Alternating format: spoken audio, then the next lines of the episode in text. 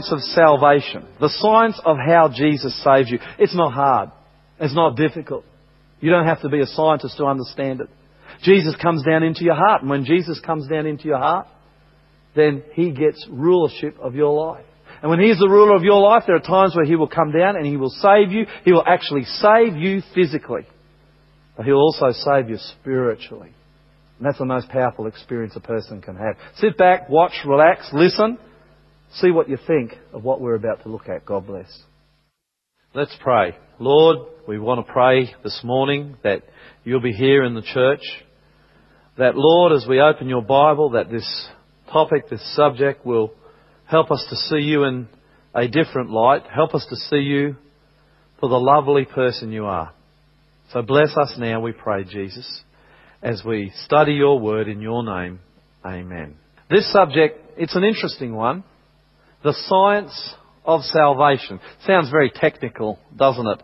I guess uh, being a past failed science student, well, when I was at school anyway, doing year 11 and 12, I did not do very well in science. Whenever someone happens to mention the word science, I, I, I kind of turn off a little bit. I'm not a scientist. I'm not into science. I'm not, I'm not into the understanding of science because I, I was never any good at it. I don't understand it. But today's subject I do understand. The science of salvation. It's what God does for us as He is saving us. And I want to open today's teaching, today's subject, by opening my Bible. I want to invite you to open your Bibles too if you've got them. To 1 Corinthians chapter 15. 1 Corinthians chapter 15 verse 1 and 2. And the Apostle Paul, who was a missionary, he was a powerful preacher. This is what he has to say to the church in Corinth. 1 Corinthians chapter 15 verse 1 and 2. Now brothers, I want to remind you of the gospel I preached to you which you received and on which you have taken your stand. Paul says, I want to remind you of the story of Jesus. A story that you have received into your heart. A story which has caused you to make a stand. He says in verse 2, by this gospel, by this story of Jesus, you are saved. If you hold firmly to the word which I preached to you. Otherwise, he says, you've believed in vain. He said, this story that I have shared with you, that, that you have accepted into your heart, Paul says, and he says it very clearly, he says, this story saves you. Now I've been walking with Jesus for almost 20 years. 20, 20 really good years. I love Jesus and I love walking with Him. It is a pleasure. In fact, I've said it many times before and I'll say it again. I walk with Jesus for no other reason than the pleasure of it. It's a great thing to have Jesus in your heart and be walking with Him. But I want to tell you, as I've reflected on this walk that I have with Jesus, I think that He saves you. I think He saves us. I think He saves people in two ways. The first way Jesus saves you is He will save you, and He does. He saves you physically. I think when we get to heaven, we'll look back on life on this earth and we'll see how many times Jesus came down and actually intervened and saved us physically. So God, Jesus, He will save you physically. I guess in a sense He can save you physically in that if you are walking with, with the Lord Jesus and, and you've been on drugs or, or, or you abuse yourself with alcohol or cigarettes, Jesus will even come down, and this is a fact. He'll come down into your heart and He'll give you the power, He'll give you the courage and you need courage, He'll give you the strength and He'll give you the wisdom to give up things that are physically destroying you. Jesus, God will do that. I know because I've had God do it for me. It's a powerful experience. So God will save you physically and God also saves you spiritually. Now we all need saving physically, but I want to tell you that there is a world full of broken people out there who need to be saved spiritually. The spiritual destruction that the devil is bringing upon people, upon their souls and upon their lives is causing more damage to people than anything physically that can ever happen to you. So God saves you in two ways, physically and spiritually. I want to have a look at physical salvation to start off with. And if you have your Bibles, and I know many of you do, turn to Psalm, Psalm chapter 17 verse 8. Psalm chapter 17 verse 8. I want you to look to discover this text with me. Psalm 17 verse 8. David the psalmist, King David, this is what he says. And he's talking to God. Keep me as the apple of your eye hide me, he says, God, hide me in the shadow of your wings. I could look back on my own life and I can tell you that there are many times where God's come down, intervened and saved me, saved my life physically. I can also look at the lives of others. And I could keep you here all morning, all afternoon and all night. I could do it. I won't. But I could do it telling you stories about how God, when God is your Saviour, when God is your God, how at times He will come down and He will save you, He will intervene, He will do things, physical things for you that help you to live a good life, a safe life here on this earth. My father was a pastor, still is a, a, pastor. He's a retired pastor. He's a preacher and for some time he worked in the Pacific. He lived in Fiji and for the Seventh day Adventist Church he was the youth director for the entire South Pacific area of the islands. He worked out there and had very many uh, great adventures. I remember one story, I'll never forget this story, it's embedded into my mind. And I'm talking about how God comes down, intervenes and saves people physically about how my father went, uh, he got on the plane, he travelled from Fiji to Tahiti, and he was off to some far off island in the Tahiti Isles to preach the gospel. And he arrived in Tahiti, and he was to go down to the dock, and when he got to the dock, he was to meet there a man with a boat who would then take him in that boat from the main island to the far off island that he was headed for to preach. Well, he arrived uh, at the island of Tahiti. He got off the plane. He called a taxi down to the dock. And there was a man standing by a rather small boat, a speedboat, with a sign, and he was holding the sign up, and it read Grolimund. Well, my dad thought, well, this must be where I'm supposed to go. And so he walked over and, and, and they introduced themselves to each other. The man in the boat spoke French and French only. My dad spoke English and English only, so they were, through sign language, able to work out that they were supposed to be together, and they got in the boat. Oh, my dad says it's an interesting experience as this boat sped out through the harbour and out to sea. And he talks about how he watched the main island of Tahiti get smaller and smaller and smaller until it disappeared into the horizon. And he said, I looked around me, he said, all I could see was ocean. He said the man who was driving that boat, he had no compass, he had no GPS connected to a satellite. My father said he had no idea how he knew where he was going. It was overcast, there was no sun, it wasn't the evening, so there was no stars to guide himself by, and yet he seemed to know where he was going. But my father was worried. He couldn't see land. He wasn't used to this sort of an experience. He was thinking to himself, well, I hope nothing wrong goes on out here or we'll be in deep trouble. And, and, it's interesting to listen to Dad as he tells this story because he says, as I was thinking that, he said there was a tremendous explosion. And he said, and it was a speedboat with an outboard motor. He says the top of the outboard motor blew off and went about 20 or 30 metres into the air.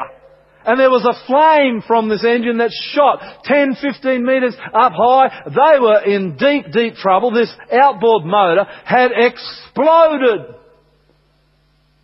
And the Tahitian guy who spoke only French looked at my father who spoke only English. And there was fear in their eyes because they knew that this fire, if it continued as it was, would burn their boat to the waterline. And when their boat was burned to the waterline, they knew that land was far too far away to swim to. I want to tell you that when God is in your heart, and all we need a God like this, when He lives inside of you, and you have experiences of fear, experiences that, that, that, that, that threaten your life, you need to have a God that you can call on. And what do you think my dad did? What do you think that Tahitian Christian man did? They both called on God. God, Lord, save us! There was nobody in sight as far as they could see. And my father says no sooner had he let that prayer out than a boat appeared. And it was a big speedboat. And on the front of the boat was a great, big, strong, handsome looking Tahitian man. And he sped up to the boat. He had a fire extinguisher in his arm. And he got off, he got off his boat and he walked through without a word to either my father or the boat driver, the French boat driver. He walked through that fire. Shh, he put that fire out with a fire extinguisher. Then he walked back into his boat. He got a rope out. He tied it. Not a word was said. And both my father and the French boat driver, they're looking at this guy, their mouths are open. They didn't see him coming. As far as they were concerned, there was no boat anywhere to be seen, and the land certainly was nowhere close. And yet this guy turns up with a fire extinguisher in a beautiful boat. He puts the fire out, then he ties a rope to their boat, and he says, now, now, well, he didn't say a word. He just got into his boat and he started to tow them. And he towed them for three or four hours. Till finally my father saw another island. A little island, in fact it was his destination begin to appear on the horizon. And it got bigger, and it got bigger, and it got bigger until he could see the island clearly, and there were little jetties poking out from that island. In fact, there were hundreds, not just a few, hundreds of little jetties poking out into the ocean, and behind these jetties were little huts, little places of, where these people lived. And they would fish from these jetties, they would tie their boats up on these jetties, they were a part of their lives.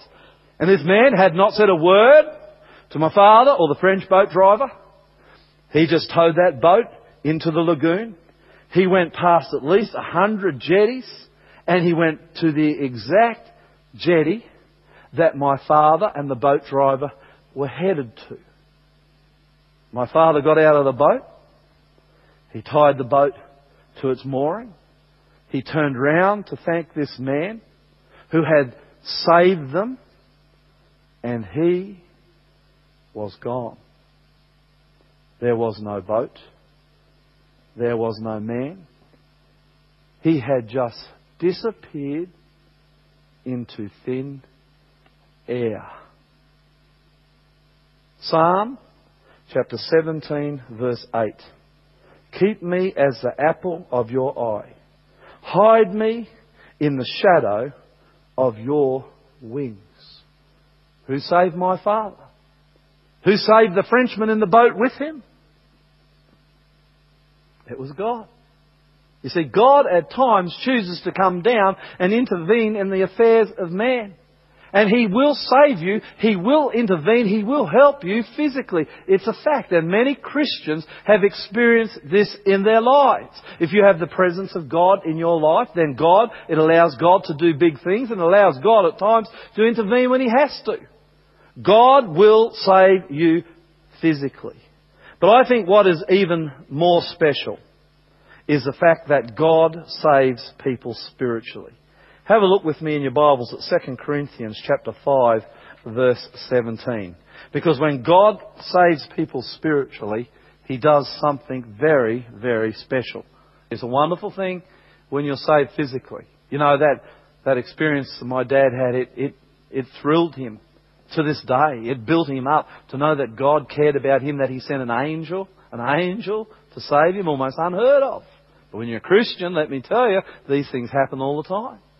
Happen all the time. Save physically is a great thing, but to have God come and save you spiritually, man, the whole world needs to be saved spiritually. And when God comes down into your life and saves you, something very special. This wonderful miracle happens because 2 Corinthians chapter 5 verse 17 says, Therefore, if anyone is in Christ or if anyone has accepted Christ, if anyone has accepted Jesus, now if you don't believe in God, if you're, if you're an agnostic or you're, you're watching this on television, you're an atheist, you need to listen to this because there is no answer to what I'm about to tell you.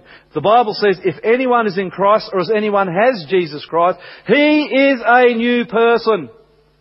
The old has gone, the new has come. I want to tell you that the greatest proof that there is such a God as this is the change this God brings in people's lives. I have seen with these two eyes. People who were drunkards have Jesus come into their lives and they give up alcohol and they become totally, totally new people. I have worked with young people most of my ministry. And I have seen young people who have been into drugs, heavily addicted to cigarettes and what a curse cigarettes are to our society. Almost as big a curse as alcohol. Heavily addicted to these drugs have Jesus come into their lives. It's a powerful, powerful thing. And when Jesus comes into their life, a miracle is enacted deep, deep down inside their hearts. And they become new, new people.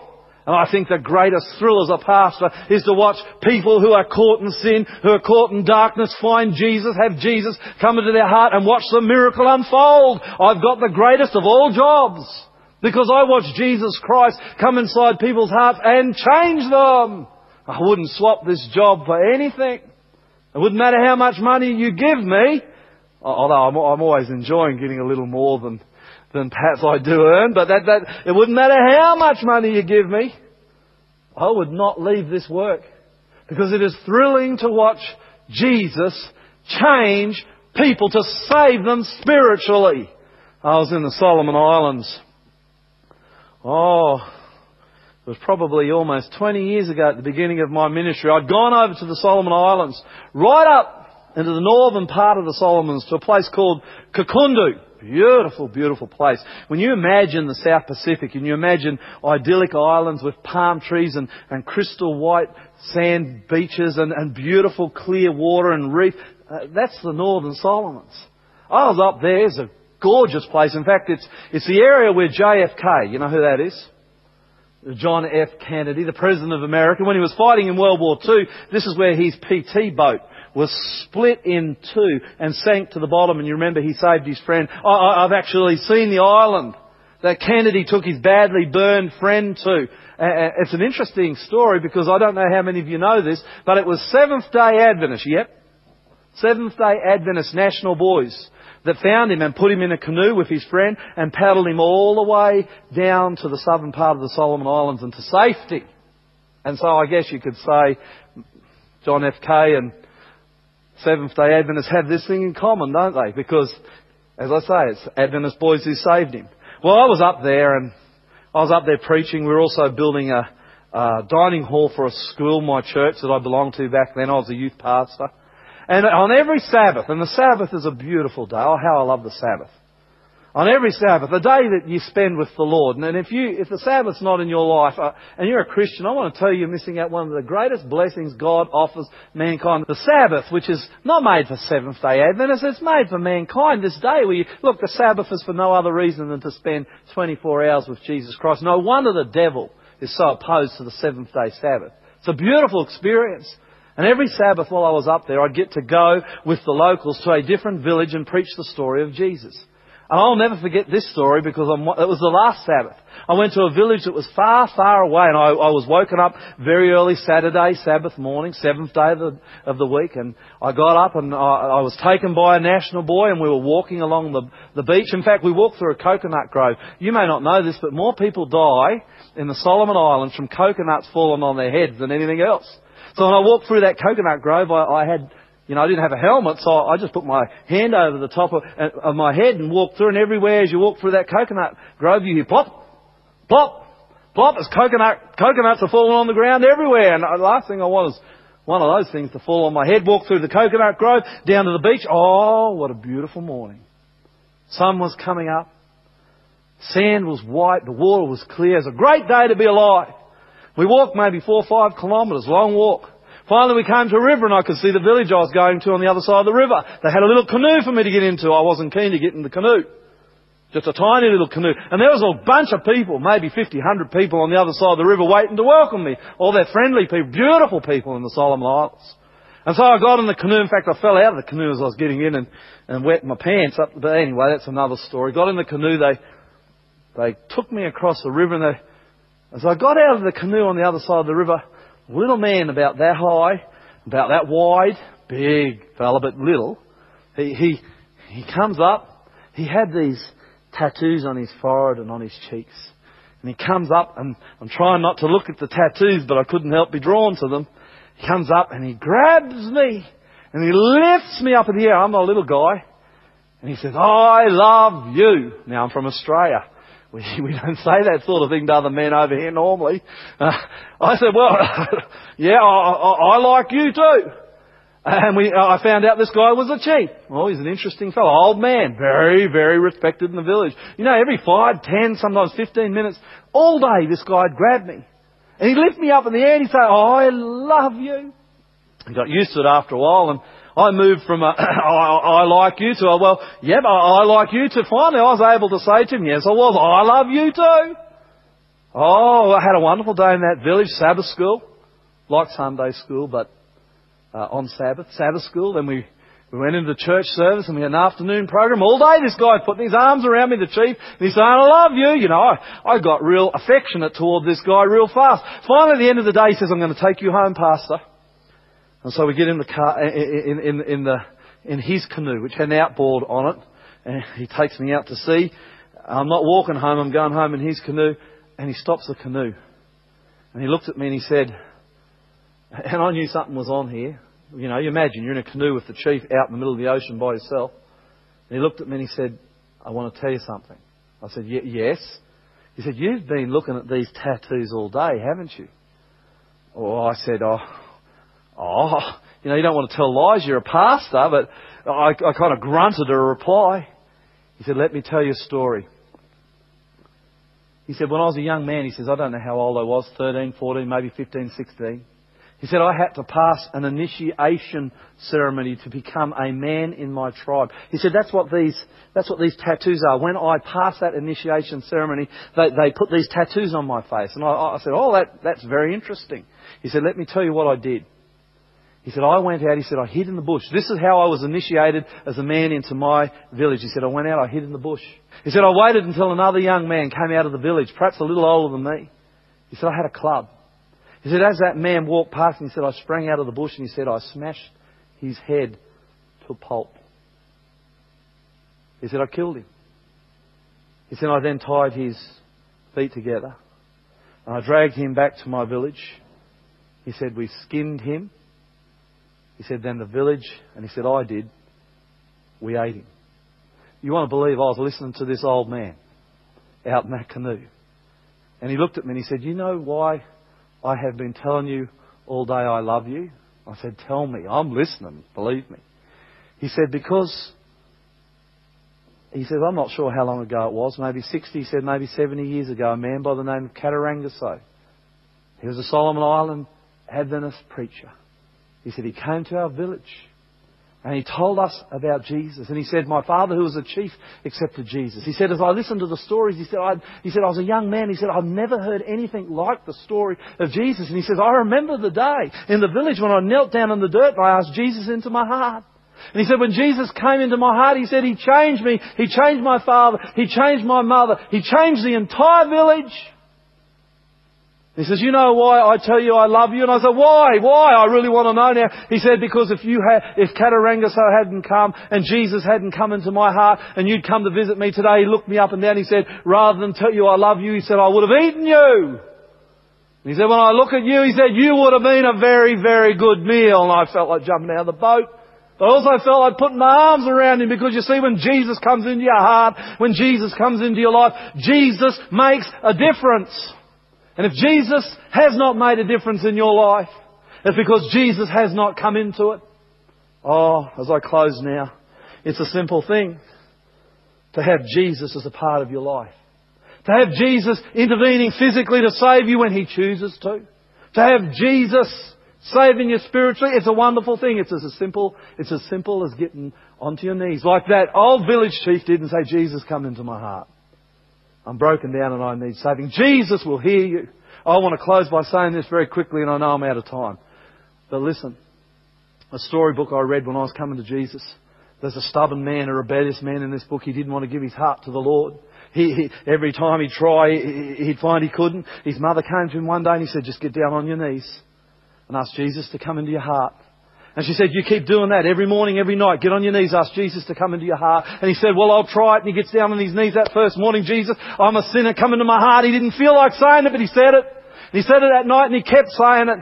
And Jesus hears, Jesus is not deaf. He heard the cry and he came down into that man's life. He came into his heart. It took time, but he came. And if you're struggling to give your heart to Jesus this morning, just ask Him to come into your heart and keep asking and He will come down, He will come inside you and He will work the miracle. The miracle that all of us need. Oh, I wish you that experience this morning. God bless you. The science of salvation, it's simple. Jesus loves you. That's the science. Jesus loves you. If you let Him into your heart, He will save you physically. That's the science. Jesus loves you. He will save you physically at times. If you let Him into your heart, though, the most wonderful thing that happens is Jesus will save you spiritually. Oh, get out on your knees. It's a simple thing. Ask Him to come inside. He'll hear you and He'll change your life for the better. God bless you as you give Jesus a chance in your life.